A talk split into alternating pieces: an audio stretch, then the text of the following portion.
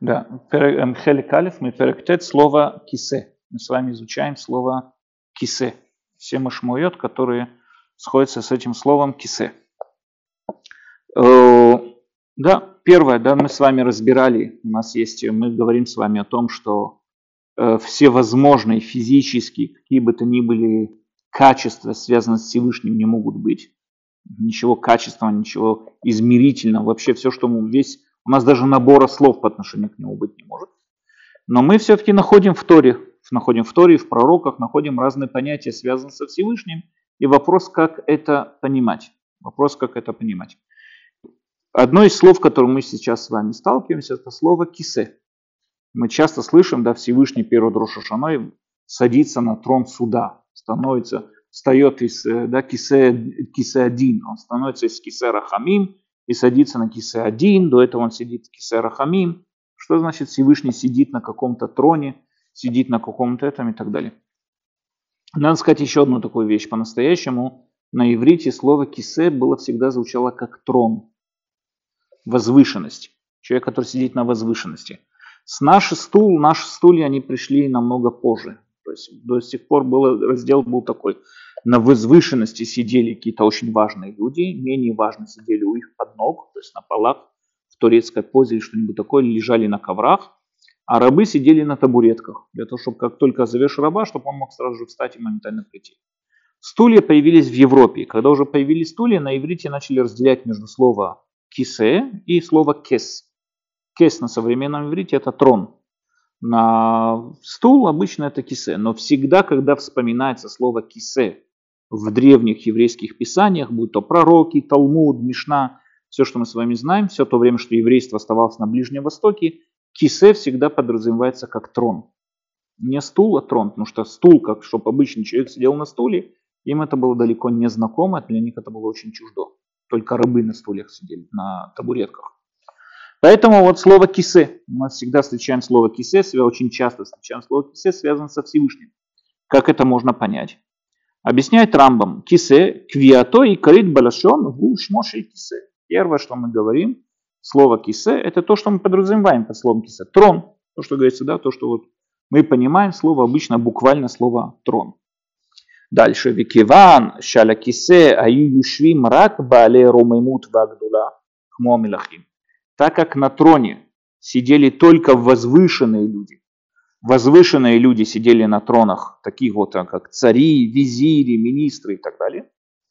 А кисе несали двармам мацуй амурель гдулато шельмишурауйло валь ромимуто вегдулато умалато и так далее. Сейчас мы продолжим дальше. Тем самым образом трон это уже перестало быть просто какой-то мебелью. Трон символизирует власть. Когда только сидит, мы говорим, он сел на трон, он вошел на трон. Трон это уже не просто мебель какая-то, да, там купить какой-то диван, купить трон, купить стол и так далее. Трон уже символизирует власть какую-то. Человек, сидящий на троне, когда я говорю, что он сидит на троне, мне понятно, что мы говорим о какой-то власти. Он где-то что-то сидит и так далее. На какой-то, то есть это даже если он не сидит сейчас в данный момент на троне, я говорю, что он сидит на троне, подразумевается, что у него, он обладает какой-то какой властью. Поэтому власть, трон символизирует власть. И так, как э, так это и было. некра, поэтому некра, Амигдаш, храм, называется Кисе. Киван Шиу Мораль Гдулато Шельмиши Идгалабо Вейшралов Эторо Вейткводо Лифика Хамар Кисе Кавод Маром Миришон Маком Мигдашейну как Ирмияу называет храм Всевышнего, первый храм, который был, во времена пророка Ирмияу, Ирмияу называет храм трон Всевышнего. Что значит трон Всевышнего? Это не то, что Всевышний садится на храм, а имеется в виду, что храм проявляет величие Всевышнего. И здесь надо мы с вами увидим дальше. Знаете, я думаю, это объяснить может после следующего. Окей, давайте прочитаем третий, э, третий абзац, я тогда объясню здесь одну вещь. Но, во всяком случае, то, что сейчас у нас выходит, то, что трон, что когда человек возвышает Всевышнего своими действиями где-то, мы говорим, что это он как бы усаживает Всевышнего на этот трон. То есть это действие, исходящее от человека по отношению к Всевышнему, когда он его возвышивает, возвышает где-то. На чем там говорим, что он его сажает на этот трон. Обешель машмаута зони круа шамаем кисе. Поэтому также и небеса, небеса, имеется в виду все вот эти вот сферы, они тоже называются кисе. Если мы с вами помним, у них источник законов природы, закономерности в этом мире исходит от небес. То есть небеса отвечают за закономерность в этом мире. Своим вращением сфер, сферы вращаются, тем самым образом формируют материю, которая происходит здесь, а через схалим, невдалим происходит сюда форма спускается, и тем самым образом получаются те объекты, которые есть. Почему этот стол, он стол уже 20 лет, 30 лет, и до конца своей службы будет столом, а не станет холодильником. Потому что есть какая-то закономерность в этом мире. Эта закономерность исходит из небесных вот этих вот сфер. Так как закономерность, так вот шамаем называется кисе, имеется в виду все вот эти вот сферы. Мишум шеэм мурим лимиши макиру там. Да, они проявляют тем, кто их знает. Вемидбунен бэм, и всматривается в них. Аль гдулато шель миши яцрам веминьям уманиг это улама шафель бешефа тувам. Лифика хамру коамарашем ашамаем киси. То есть небеса, те, кто понимает астрономию, говорит Рамбам, да, те, кто понимает, как они устроены, он видит в этом величие Всевышнего, он видит там именно в небесах, он видит величие Всевышнего, э, как тот, кто их создал, тот, кто ими управляет, тот, кто ими там владеет и так далее. Поэтому про небеса написано в пророке Ишаяу написано Куамарашем Ашамаем Киси. Так сказал Всевышний, небеса трон мой. То не то, что он сидит на небесах, а имеется в виду, что они проявляют его величие. Клюмар, что значит небеса мой трон, клюмар, эмурим альмициоти вигдуляти вияхульти. Они проявляют о моей сущности, моей величии и моих возможностях. Кисем ша кисе, кишем ша кисе, так же как и трон, мурель гдулато шельми шура уйло, так же как и трон проявляет о величии, который достоин этого вот трона и так далее. Здесь надо заметить две вещи. Во-первых, мы уже не раз с вами об этом говорили, о споре между Рамбамом и Рабью Леви по отношению к чудесам, как правильно относиться к чудесам. Если мы говорим, что выход из Египта проявил, проявил власть Всевышнего через чудеса, которые произошли, тем, что вот он управляет всем миром, он может менять законы природы, как ему вздумается, создавать небеса и так далее, создавать чудеса и так далее. По мнению Рамбама это ошибочный подход. Рамбам говорит, что чудеса не проявляют величие Всевышнего, чудеса как бы в сознании человека способны даже ослабить веру во Всевышнего.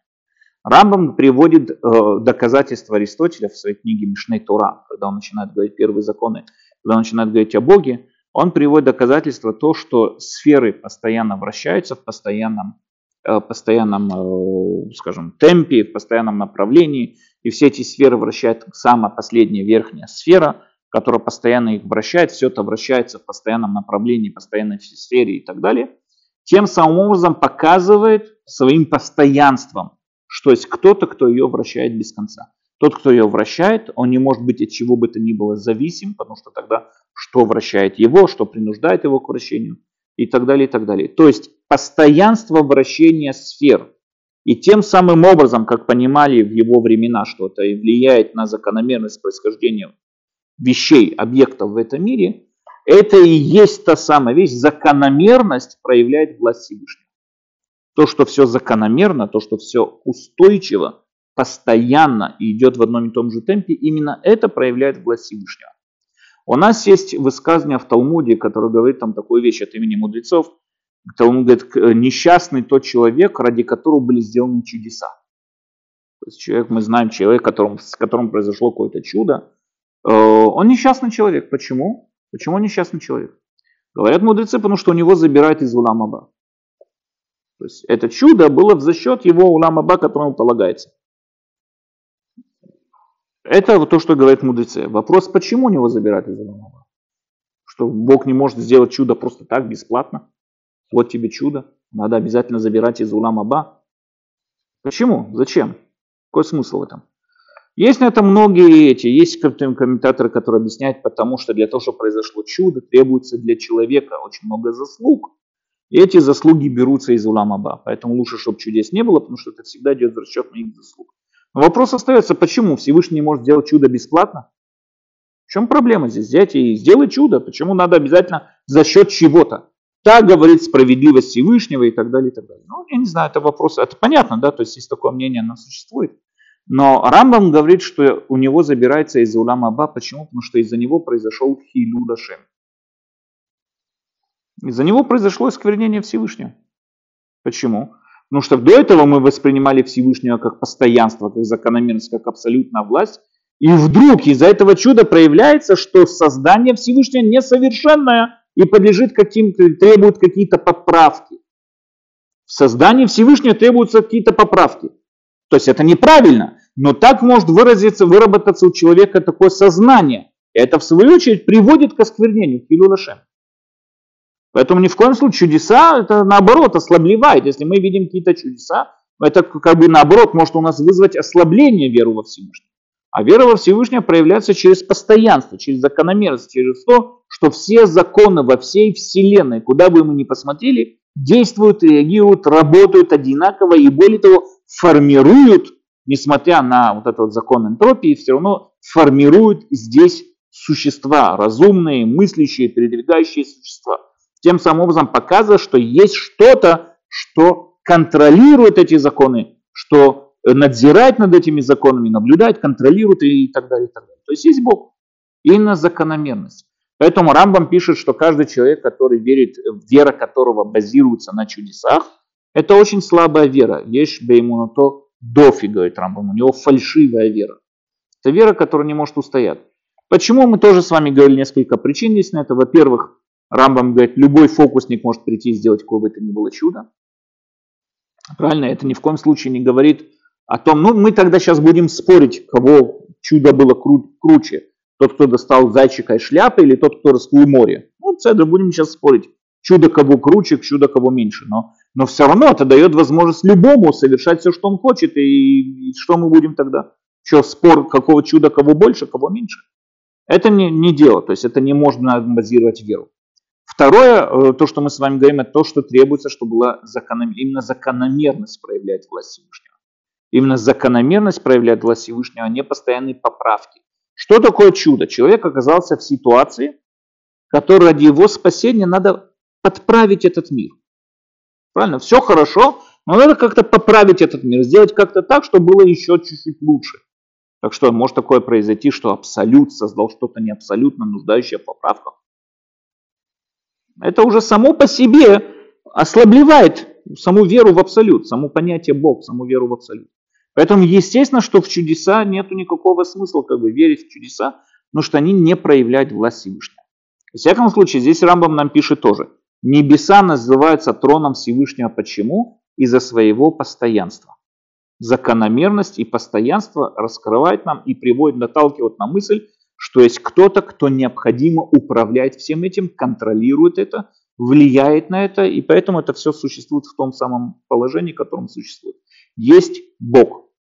Поэтому именно закономерность является троном Всевышнего. Небеса являются троном Всевышнего, проявляя его, его величие и так далее.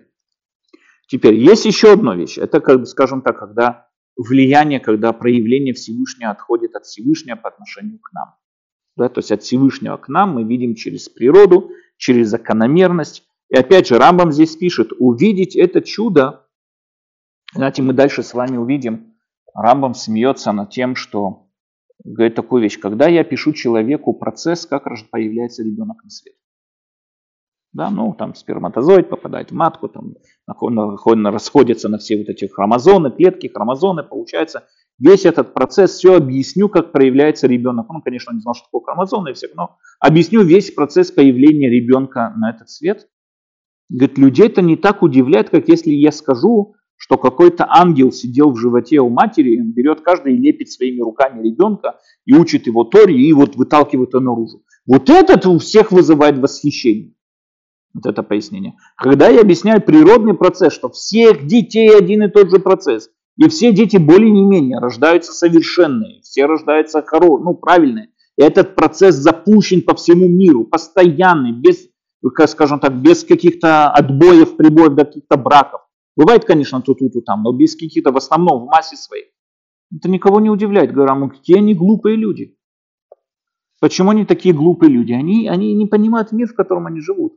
Мир, в котором мы живем, он намного более чудесен, намного более восхитителен, без всех вот этих крылатых фей, маю, там, ангелов и всех вот этих вот, которые здесь летают и что-то создают. Он намного более чудесен, намного более красивее без них. Поэтому люди, которые полагаются, ищут чудеса, для того, чтобы как бы усилиться в своей вере, это люди, которые наоборот, наоборот делают хилюля шем, по мнению Рамбама. Зачем? Этот мир не требуется никаких поправках, он идеален, он совершенен. Если уже и произошло что-то, что ради чего-то надо было произойти, так человек должен страдать, что из-за него произошел хилюля шем, а не радоваться этому. В всяком случае, это то, что исходит от Всевышнего к нам. Но есть другой этап также, поднятие от нас к Всевышнему. Кроме того, что сама природа восхваляет Всевышнего, этого недостаточно.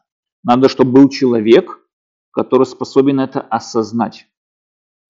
Как только появляется человек, способный это осознать, тогда и он способен тоже восхвалять Всевышнего, то есть возвышать Всевышнего. Тем самым образом у нас получается есть как бы э, ну, встречное движение. С одной стороны, от Всевышнего к этому миру, и этот мир восхваляет Всевышнего, возвышает его и так далее. Но сам по себе перед кем? Перед лисичками, зайчиками. Кто восхищается этим миром? Ежики. Никто им не восхищается. Требуется, чтобы был кто-то, кто восхищался этим. То есть тогда есть какое-то вот это вот действие, тогда есть возвышение Всевышнего.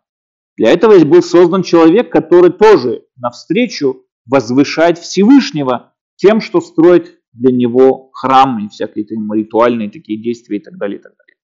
Равирш пишет очень интересную идею, что если мы с вами увидим, возьмем с вами, не знаю, там термитники, да, очень гениальное строение, там, термитники строят, термиты там умеют ну, там, строить такие вот подземные всякие туннели и движения и всякое такое, что многие, вот я видел когда-то в National Geographic показывают, что многие инженеры, занимающиеся там подземными вот этими вот э, туннелями и так далее, у них в офисах стоят такие термитники прозрачные, где вот как бы воодушевляется им. Да, то есть они воодушевляются вот этим вот строением термитов, как они там умеют и всякое такое. Там некоторые говорили, что вот это как-то прям вот наталкивать на идеи, которые сами бы к ним не пришли и так далее. Но смотря на все вот эти вот гениальные строения термитников, муравейников, термитников, там всех, что бы ни было, там есть только одно место, там есть комнаты для личинок, есть комнаты для солдат, есть комнаты для матки, где она несет свои вот эти вот яйца и всякое такое. Но там нету одного, там нету синагоги, нету церкви, нету мечети, нету какого-то какой-то комнаты, ритуальной комнаты или какого-то альтар, альтаря какого-то для поклонения. Нет этого всего. Почему? Потому что термиты, как и любые другие животные, видят перед собой только материю, они не видят форму, они не понимают, не понимают процессы, стоящие за этим. Они видят перед собой факты, не вдумываясь, что стоит за пределами этих фактов. Тем самым образом они не способны видеть форму вещей, они не способны понять и осознать, что существует Бог, что за этим пределом кто-то стоит. Нету таких понятий. У животных нету такого понятия, мы тоже не раз говорили, да, как восприятие форм, как формы эстетики. Мы никогда не видим, чтобы животные выбирали себе пару красивую. В основном это работает на том, что там самка вырабатывает какие-то феромоны, у мужиков, у самцов вырабатываются какие-то там этот, и они вот схаживаются и так далее. Они в основном вырабатываются феромоны и запахи, вырабатываются в качестве здоровья самки. То есть чем самка более здоровая, так это проявляется каким-то образом на ее феромоны, и чем более здорова, тем больше самцов хотят с ней спариваться. Но никогда нету такого поведения среди животных, чтобы мы увидели, что животные предпочитают красивую лошадь. Чтобы конь захотел красивую лошадь. Нет такого. У них все работает на рамках. Есть самка, есть самец, все пошло весь процесс. У нас же, в нашем понятии, есть очень много разных других, скажем, факторов, в которых мы действуем. Да, эстетический фактор, может, много разных других факторов. Почему? Потому что мы способны это увидеть. Мы это видим, мы придаем это форму, и существует форма. Мы понимаем, как я всегда привожу пример, допустим, какая-нибудь там клумба какая-то, мы видим, что это клумба. Это не просто трава. Ну и что, что мы видим, что это клумба? Тем самым образом нам становится понятным, что если это клумба, она красиво высажена, наверное, ее кто-то так посадил. В философии есть такое понятие, называется сиба, сиба мисапекет. Тиун сиба мисапекет. Что такое сиба мисапекет? То есть у нас есть два, когда мы видим какое-то явление, мы можем заняться двумя вопросами. Во-первых, кто это сделал, да, или что было до, Или почему это так в такой форме, в которой он сейчас является? Почему он именно в такой форме, в которой так является? То есть, когда я вижу клумбу, что мне бросается первый вопрос? Почему, если вот трава растет вот в поле, да, растет постоянном беспорядке, почему в этой клумбе вывезен там Брухим, Абаим, там, не знаю, Лемудин? То есть кто-то, понятно мне здесь, что кто-то здесь ее таким образом посадил. Потому что требуется, чтобы была сиба, почему-то клумба выглядит так, как она выглядит. Я не занимаюсь вопросом, что было до этой клумбы. Это другой вопрос, что было до этого. Меня сейчас интересует вопрос, по какой причине эта клумба такая, какая она есть. Один из э, атак на космологическое доказательство, то, что мы говорим, да, что было до того, как был создан мир, он говорит о том, что до них не существовало. До не существовало. Потому что не, еще не было начала времени, все было в статическом положении, времени еще не было. До не было. Говорит, что было до, это все равно, что говорит, что было кем являлся Даниэль до того, как его зачали родители. Никем не было еще Даниэля. То же самое, что было до того, как был создан мир, не было до, ничего не существовало. Хорошо, допустим, это можно тоже это опровергнуть, атаковать и так далее. Но вопрос другой. Почему мир существует таким, как он есть? Почему именно в таких вот правилах существуют э, вот эти, все эти основные законы физики и так далее? Почему именно так? Здесь, здесь мы можем прийти к тому, что если он мог бы существовать по-другому, наверное, кто-то его привел к тому, чтобы он существовал именно так, в такой форме, которая позволяет зарождению жизни, зарождению разума, зарождению всему тому и так далее, и так далее. То есть это называется сибами сапекет. Мне есть, надо, чтобы была сибами сапекет. Есть один известный американский Ричард Тейлор, он приводил, приводил э, такой пример. Вот если я еду в поезде, он писал там в Шотландию, а я еду в поезде в Глазго, да, Глазго это в Шотландии, по-моему. Еду в поезде в Глазго, город Глазго. И вот еду, проезжаю там остановки, все, и вдруг я встаю, начинаю собирать свои вещи. Кто-то мне говорит, почему ты собираешься? Говорит, вот мы заехали в город Глазго. Он говорит, откуда ты знаешь? У въезда в город были из камней, выложено большое этот Welcome to Glasgow.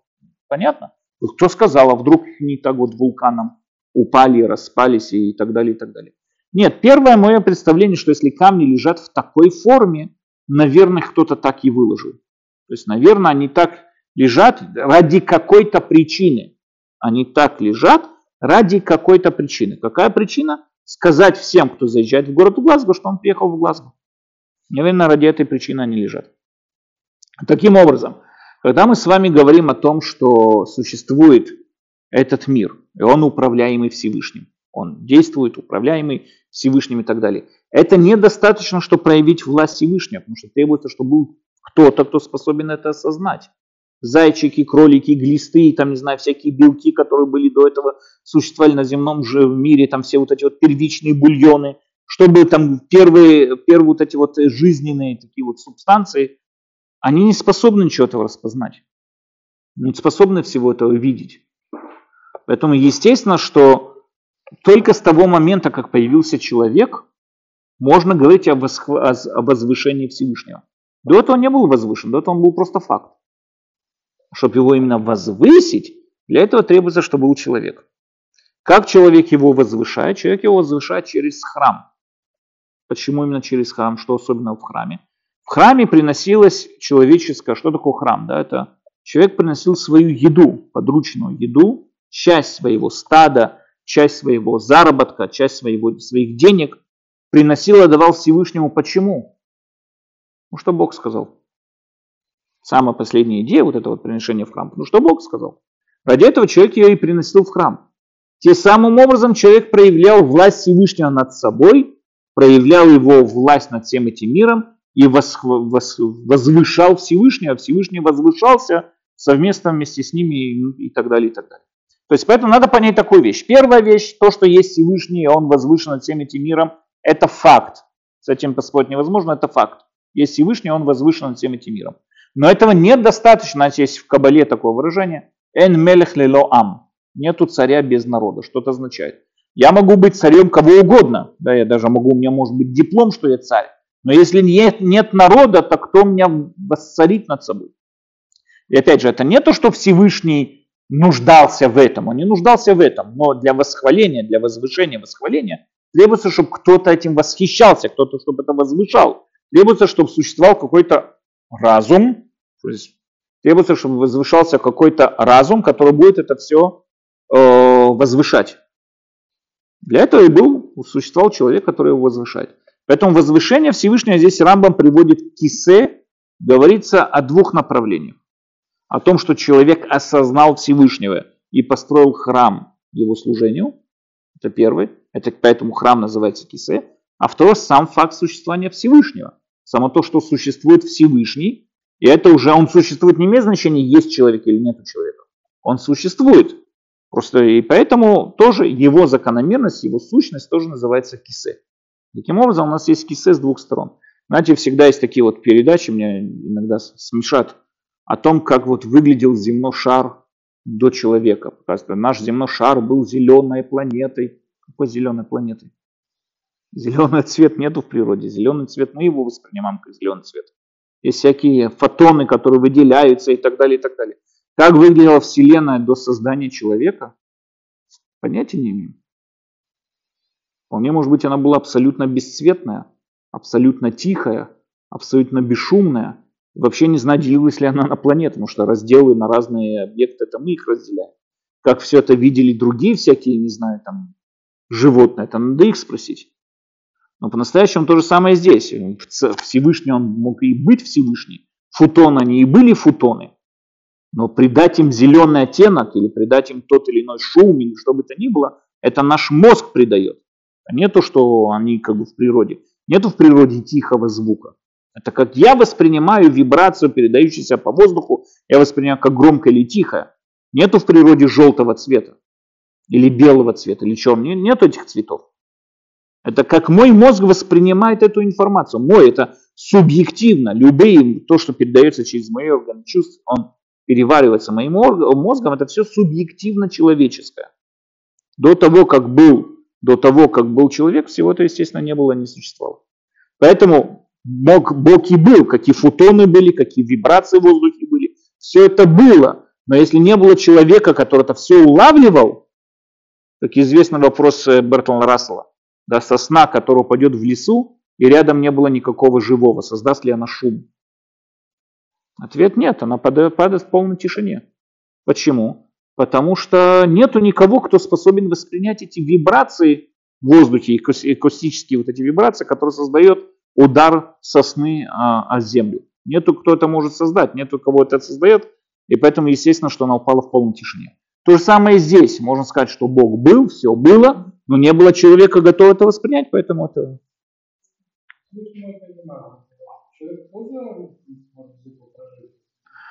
Да, Махон, вы хороший вопрос задаете. Какой смысл Богу в этом? Нет, человеку есть в этом смысл. О, какой смысл человеку? Совершенно верно. Потому что в этот мир, с точки зрения Аристотеля, этот мир, он движется, находится в постоянном движении от того, чем он есть, от потенциала к его реализации. Максимальная реализация разума – это познать формы. Тогда разум реализуется максимально. Чем, больше, чем более глубокую форму он познает, более общую форму он познает, тем больше он продвигается вперед, тем больше он реализуется и так далее. Самая высшая форм всех форм – это Всевышний.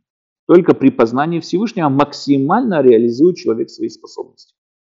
Тогда это есть максимально, вот его максимальная реализация. Совершенно, да, да. Не, ну, с это, потому что у человека есть выбор. Очень часто человек, в отличие от всех природ, если природа она детерминистичная, ее никто не спрашивает. У лисицы, у ежика вот форма собирать грибы. Все, его никто не спрашивает, хочет ли он пойти в университет, хочет ли он стать волком. Никто его не спрашивает, он ежик, все, на этом закончен разговор. В отличие от этого, человека есть выбор. Потому что у него есть разум, поэтому у него и есть выбор. Разум он никогда не может быть детерминистичен. Так у него есть разум, у него есть выбор. Выбор сейчас человека реализовать максимально свои возможности или все-таки не реализовывать их. Жить по морально, такой вот моментальной жизни, не реализовывать свои возможности. Человек максимально реализуется тогда, когда познает форму всех форм. Поэтому и Аристотеля тоже человек, не, познающий, не познавший Всевышнего, он не достигший формы всех форм. Он не, не реализованный человек. Философия у Аристотеля тоже в конечном итоге должна привести к Всевышнему. Тогда это правильная философия. Если она его не приводит к этому, это неправильная философия. О, это уже следующий этап. Что дальше? Когда мы, что значит осознать волю Всевышнего? Что, это, что означает я осознал власть Всевышнего? Осознал, что есть какая-то определенная власть, как и над миром, так и надо мной. И эта власть, если она есть, значит ей надо подчиниться. То есть не может такое быть, что я осознал, что есть какая-то власть над миром, и я сам, не, осознавая себя частью этого мира, не принимаю на себя эту власть. Это все равно, что человек осознает, что горячий, горячий утюг вызывает дикую боль, и все равно к нему прикасается. Это может быть мазохизм, я не знаю, как угодно назвать. Но нормальный человек, понимающий, осознающий, чувствующий боль горячего утюга и все равно к нему прикасается, он какой-то ненормальный, если нет какой-то очень веской причины. Там, миллион долларов, если прикоснешься, допустим. Значит, он просто какой-то ненормальный человек. О, в этом, в этом, нахон. Совершенно верно. Совершенно верно. Нахон. Почему? Потому что задача человека, вот работа над качеством, должна привести его к тому, чтобы знакомые, ну, скажем, очевидные вещи стали для него так же осознанны, как и горячий утюг. Каждый, кто курит, он никогда в жизни по своей воле не зажмет пальцы в двери. Ну и человек, ой, давно пальцы в двери не зажимал. Сколько бы он ни курил, но почему летальный, летальное последствие курения ну, известно всем, оно намного более опасно в своих последствиях, чем зажатие пальцев в двери. Ну что, как вы правильно говорите, курение, оно неощутимо, его последствия неощутимы. Когда человек его начнет ощущать, уже после долгих-долгих лет и долгих пачек сигарет и так далее. Мы должны, что значит ведомый разумом человек, которому очевидно и понятно, что если курение это имеет летальные э, последствия, он не будет курить так же, как и не зажмет пальцем в двери. Это человек, ведомый своим разумом. То же самое здесь. Человек, который осознает волю Всевышнего, понимая, что есть власть над этим миром. Он не только должен понимать, он должен жить этим, зная, что есть власть над этим миром, и должен это знать и осознавать до такой степени, что его эта власть, он осознает эту власть, она его обязывает. Теперь другой вопрос. Откуда я знаю, что эта власть хочет от меня? Кто сказал, что она вообще от меня что-то хочет? Другой вопрос. На это у нас уже полагаемся на нашу традицию, которая передается из поколения в поколение широким фронтом который говорит, что было какое-то событие, в котором Всевышний раскрылся перед э, нашим народом в воле пророчества и дал нам целый список требований от нас. Это уже наша традиция. Поэтому я вам говорил э, давно еще, когда мы только начинали первый раз с вами учить Муры Навухим, мы говорили с вами о том, что, э, э, Шмона Праким, что по мнению Рамбама, верить в то, что есть Бог, знать, что есть Бог, это обязан каждый человек. Человеческий разум, не имеет значения китаец, японец, там, суданец, не имеет значения кто. Человеческий разум должен соверш... совершенствуется тогда, когда ему будет четко, ясно и понятно, что есть Бог. Должен знать каждый. Но Тору, веру в Тору, он не говорит, что это каждый должен знать, он говорит, что это вера еврейского народа. Когда Рамбам начинает свою книгу Мишне Тора, Рамбам начинает книгу Мишней Тора с того, что фундамент всех знаний и основа всех основ то, что есть Бог. Это основа, то есть это все, у кого есть, все, кто люди, у которых есть знания, у которых есть разум, должны все без исключения знать, что есть Бог. Это обязывает всех. Но когда он начинает говорить уже мицвод, первая его мицва это кидуша шем, Тора, он там говорит, Э, Хуваль коль байт Исраэль. Каждым евреем есть хуваль и кадеш ишташем. Осветить имя Всевышнего. И здесь он переходит от глобального человечества к сугубо к еврейскому народу. Почему такой переход? Потому что в Тору, ну, опять же, Тора это не, нету обязанности всех, надо сказать, она не очевидна. То есть Бог мог и не давать Тору. Если я прекрасно могу представить этот мир, чтобы Бог и не дал Тору. Он мог и дать Тору, мог и не дать Тору. Я себе прекрасно могу представить этот мир и без получения Торы. Поэтому то, что есть Бог, такого, то, что нету Бога, скажем так, такого быть не может. Это понятно, это необходимо сущее, оно обязывает всех. Но само получение Торы, только мы, принявшие традицию, принявшие доверие, доверие широкому фронту, который Тора передается из поколения в поколение, всем народам передается в точнейших подробностях и так далее. Поэтому мы верим в получение Торы. Поэтому человек должен верить в получение Торы. Но это обязывает тех, кто в это верит, тех, кто в это не верит, тех, кто это отрицает. Это не обязывает. Поэтому мы не можем... А вопрос такой, когда говорит, когда, например, в Таилим написано, да, Наваль. Наваль, э, эн элюким мама Наваль билибо. Наваль, всем понятно, переводится как подлец. Наваль переводится как подлец. То есть человек, который говорит, написано в Таилим, что нету Бога, он подлец. Подлый человек. Почему? Интересно, что христиане перевели это вот у этого Вальгет, или как это перевод называется первый, они перевели это слово Наваль как невежа. Или невежа, не знающий. А у нас э, Наваль, всем надо слово Навалина на иврите, слово Невеля, падаль, а он Наваль, он подлец. Зачем коверять слова и выдумывать что-то новое? Мы говорим, что они это понятно почему, потому что у них разница между верой и неверой заключается только в служении моральных, моральных требований. Да, то есть нет каких-то обязанностей, там, кроме моральных требований. Поэтому если человек уже не готов принимать, так э, он просто не знающий, он просто не знает, потому что нет никакой причины это и принять. Но у нас, от нас требования, поэтому человек способен для того, чтобы освободиться от этих требований, даже отрицать очевидное. Тот, кто отрицает очевидно ради своих удобств, он подлец. Поэтому, во всяком случае, написано Стелим, каждый человек, не имеет значения кто, опять же, кто бы он ни был, какой бы нации он ни принадлежал, то, что отрицать Бога, он подлец. Но такое мы не можем сказать про человека, который нарушает субботу, что он подлец. Если, опять же, он был когда-то верующий человек, если он был когда-то религиозный человек, это другой разговор. Но человек, который вот приехали русские, там, не знаю, русскоговорящие из Советского Союза, не знают, что такое суббота, не знают, что такое праздники, не знают, что такое традиция. Мы не можем прийти сказать о них, что они подлецы. Потому что здесь, если же этот человек нарушил, например, какие-то моральные принципы, он кого-то убил, он кого-то изнасиловал, он кого-то, не знаю, предал, изменил своей жене, мы можем на него сказать, что он подлез. Почему? Потому что моральные принципы общеприняты всеми обществами, как бы они существуют, они есть. Но нарушение субботы, это кому-то очевидно, это никому не очевидно. То, что нельзя кушать хамес в Песах, это не очевидно. Поэтому человек кушает хамец в Песах. Я не могу прийти и сказать, вот ты подлец. Если он знал, и несмотря на это он понимает истинность, и несмотря на это он кушает, это другой разговор. Но изначально за само действие не могу прийти ему это сказать.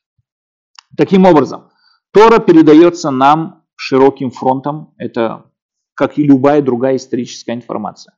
Если мы видим, что весь народ, без исключения, передавал до вот, вот эту вот э, информацию в подробностях из поколения в поколение в течение трех тысяч лет эти подробности сопровождались действиями.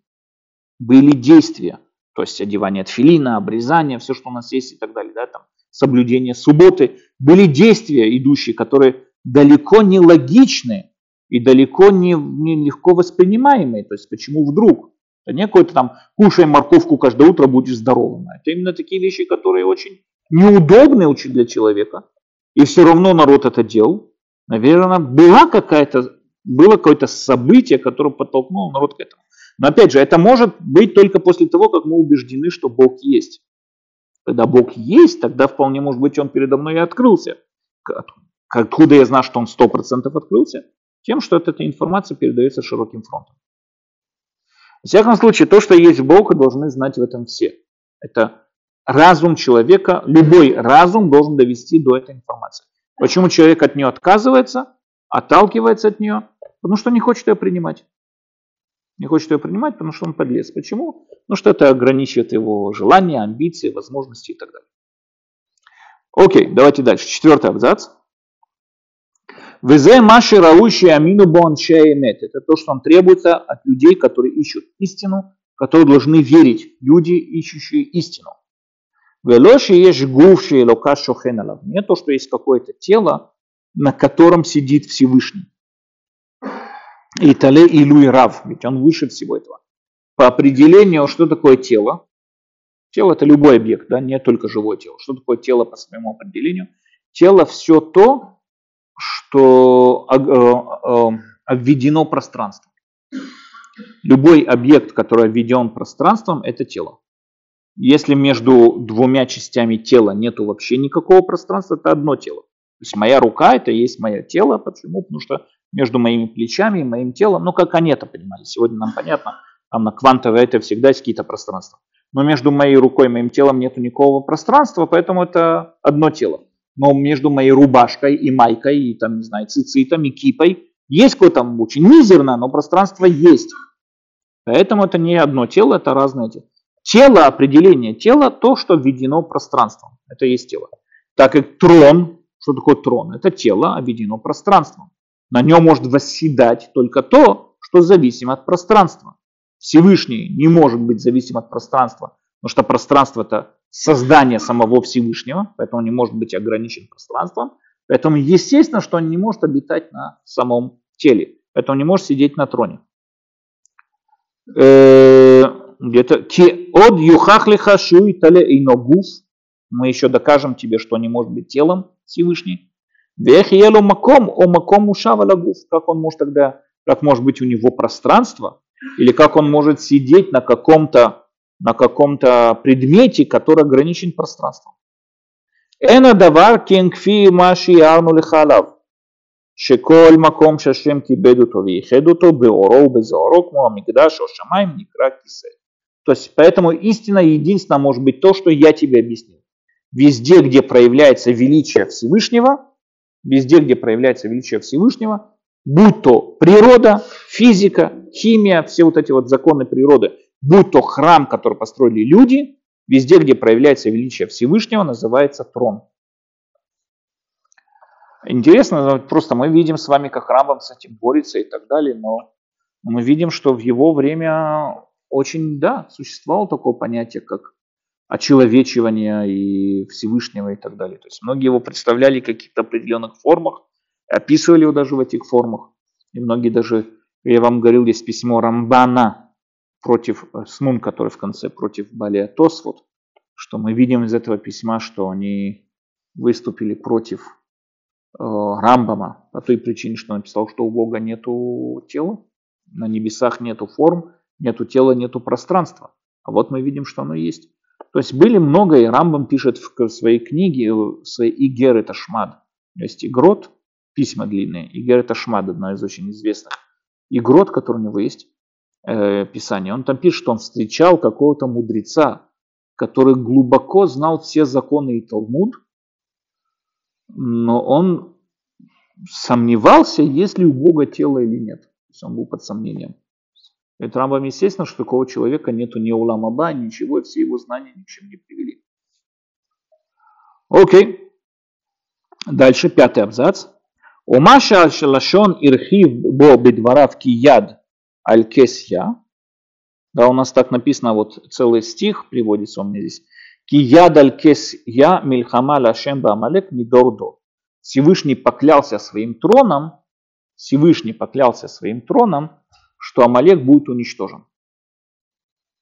И там Всевышний поклялся своим троном. Теперь здесь вопрос. Если ты говоришь, что это трон только само величие, чем поклялся Всевышний? Храмом, миром? Чем он поклялся? А? Ну как, что значит он поклялся? Или у него есть величие, или нет величия? Что значит он поклялся своим величием? Это вопрос, да? То есть э, Рамбам говорит, если ты мне задашь Маша Алашон Ирхиба Бобит Варав Кияд Аль Кесья, то есть мы видим, что существует какой-то отдельный трон, которым Всевышний поклялся. А Реу Тиург Дулато, то, что говорит Алекс, правильно, а Реу Тиург Дулато, Вромумуто, Шена Улидамен Чем Давар Михуц Лацмуто, Вело Неврами Невро. Имеется в виду, что Всевышний поклялся своим величием, что и есть он сам. Он есть сам. Как же ей тали немца бликиса в немца алькисе. Надо здесь подчеркнуть такую вещь. Смотрите, человек, мы можем представить себе человек, великий человек. Да, допустим, возьмем кого-нибудь там царя, какого-нибудь великого, всемогущего царя. Он может, он может быть царем, он также может и потерять свое величие. Когда он потерял свое величие, он остается быть человеком. Правильно? Вот представьте себе, там, не знаю, какого-нибудь там диктатора, какого-нибудь Сталина, вот самый, ну, кто мог быть в нашем представлении более великий с точки зрения народа, да, не то, что он там большой, это, да. я веду с точки зрения вот почести и уважения, чем Сталин. То может быть. Но также вполне представим себе, что, допустим, его, как Хрущева, скинули с власти, и он его согнали куда-то там в Сибирь, допустим, если бы такое и было. Вот Наполеон совершенно, да, совершенно четкий пример, совершенно правильно. Да, Наполеон потерял все свое величие. Нахон, на Альбе, на Эльба и там другом этом, да, потерял все свое величие.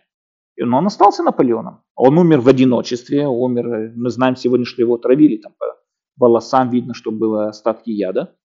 Эм, он умер в полном одиночестве на каком-то заброшенном острове. Он был Наполеон, он был тот же самый Наполеон, и в паспорте, и все то же самое. Почему? Потому что величие и сам человек – это совершенно отдельные вещи. То есть это Наполеон может быть великий, а может быть и не великий. Да? То есть он, когда он был великий, он был великий Наполеон. Когда стал невеликим, он стал обычным, одиноким, старым человеком, старым Наполеоном. То есть величие это что-то дополнительно к описанию самого человека. Есть Наполеон как Наполеон, к нему есть дополнительное описание, дополнительные атрибуты, описывающие его. Эти атрибуты все то время, что они дополнительны к нему, не описывающие саму его суть, они могут постоянно меняться. Потому что он и его атрибуты, они абсолютно разные. Да, там человек может у него быть рыжая борода, может ее сбрить. Он может быть блондин, а может стать лысым. Он может ходить в шортах, а может ходить в джинсах. Он может быть щедрым, а может быть и жестоким. Тот же самый человек. Потому что все, что я сейчас описал о самом человеке, это что-то постороннее к его атрибутам. Есть его сама сущность, кто он такой. Построено на его сознании, на его личности. Есть какая-то личность какая-то его этого человека. Она существует, на ней есть много разных атрибутов. Это разные идеи совсем. По отношению к Всевышнему этого сказать невозможно. Не может быть, он не может, как мы с вами убедимся дальше, когда будем объяснять атрибуты, связанные со Всевышним, по отношению ко Всевышнему это сказать невозможно. Невозможно сказать, что он состоит из двух, или что он проявляется в двух. Любой вид двойности невозможно по отношению к Всевышнему. Но Всевышний может быть и жестоким, и строгим, и так далее. Это все неправильно. Рамбам дальше нам объяснит, как к этому относиться. Но во всяком случае не может быть, нету двоич, нет такого Всевышний и Великий Всевышний. Ведь то, что, само то, что есть этот мир, само то, что есть Всевышний, и последствия его в желании этот мир, это и есть его величие. Но и без этого мира он был великий. То есть он великий сам по себе, он и есть Бог. Бог Всевышний, его определение Всевышний. Это не две разные вещи, как у человека. Есть человек, который великий, этот же человек может быть понижен. Есть человек, который, там, не знаю, богатый, этот же человек может быть нищим. Но у Всевышнего это не так. Он и есть Всевышний, он и есть величие, он и есть все. Поэтому, когда мы говорим, что Всевышний поклялся своим троном, как правильно говорит Александр, он поклялся своим величием, имеется в виду, он поклялся самим собой. Клянусь я самим собой. То есть имеется в виду, что во что бы то ни стало, Амалек будет уничтожен. Это то, что мы должны знать. Что бы то ни стало, Амалек будет уничтожен. Поэтому говорит Рамбам еще раз, я хочу зачитать еще раз пятый абзац. Умаша алашон ирхива боби дворав яд Аль-Кесья, то, что написано, да, что рука его на троне, вот это, троне Всевышнего, Кесья, троне Всевышнего.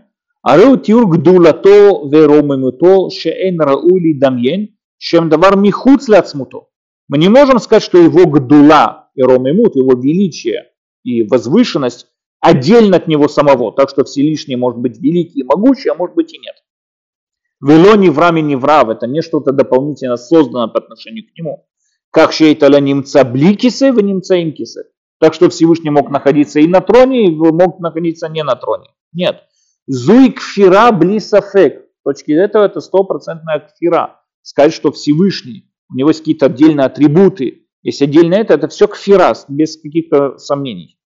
Бекфар Неймар Бимфуа, Шата Ашем Леулам Тишев Кисеха Лидор Вадор. Написано Иха, ты Всевышний всегда сидишь на троне, из поколения в поколение. У Маши Умурел Шудавар Шейнони вдаль Мимена. Это показывает нам то, что трон всегда, без исключения, то есть трон его величия, и он это и есть одно и то же. Лификах кавана бекисекан, бехоль маком думело, тифарто гдолато шейно давар михуц лацмуто кви шувар бекама миперке хибу зе. То есть, таким образом получается, что мы здесь видим в пятом абзаце. Говорит Рамбам нам такую вещь. Если, когда мы говорим, описываем вам, с вами человека, я говорю человек, да, мы с вами уже не раз разбирали в том, что когда мы говорим какой-то объект, его можно описать двумя способами. Можно описать его физические проявления с точки зрения, вот что это, вот, допустим, он показывал книгу какую-нибудь, да, вот свиток Торы, вот здесь в Барона Кодыш. Ну, что это такое? Можно сказать, это кожаный пергамент, пергамент такой, да, на котором там чернила, и он накручен на две, на две дощечки, такие две доски и так далее, их вращает и так далее. И весит у него вес там кило столько-то, там, не знаю, ширина у него такая-то, это у него такое-то и так далее. Я вам четко описал, что это такое. Могу зайти еще более тонко, описать вам ее составляющее, составляющая, его молекулы, его то, все, пятое, десятое. Могу вам все это описать. Но описал ли я вам сам, что здесь находится? Нет, это книга всей жизни, это книга, самая книга всех книг, это то все и пятое. Это тоже описывает, что оно есть. То есть я описываю, могу вам описать сам объект и могу описать его идею, его форму этого объекта, идею этого объекта. Тем самым образом, то же самое, когда я с вами говорю, описываю вам, о, говорю о каком-то человеке, какой-нибудь Павлик. Я говорю, кто такой, кто такой Павлик? Можно сказать, он, ну тот, кто он толстый, рыжий, в майке, в шортах, там, не знаю, и так далее.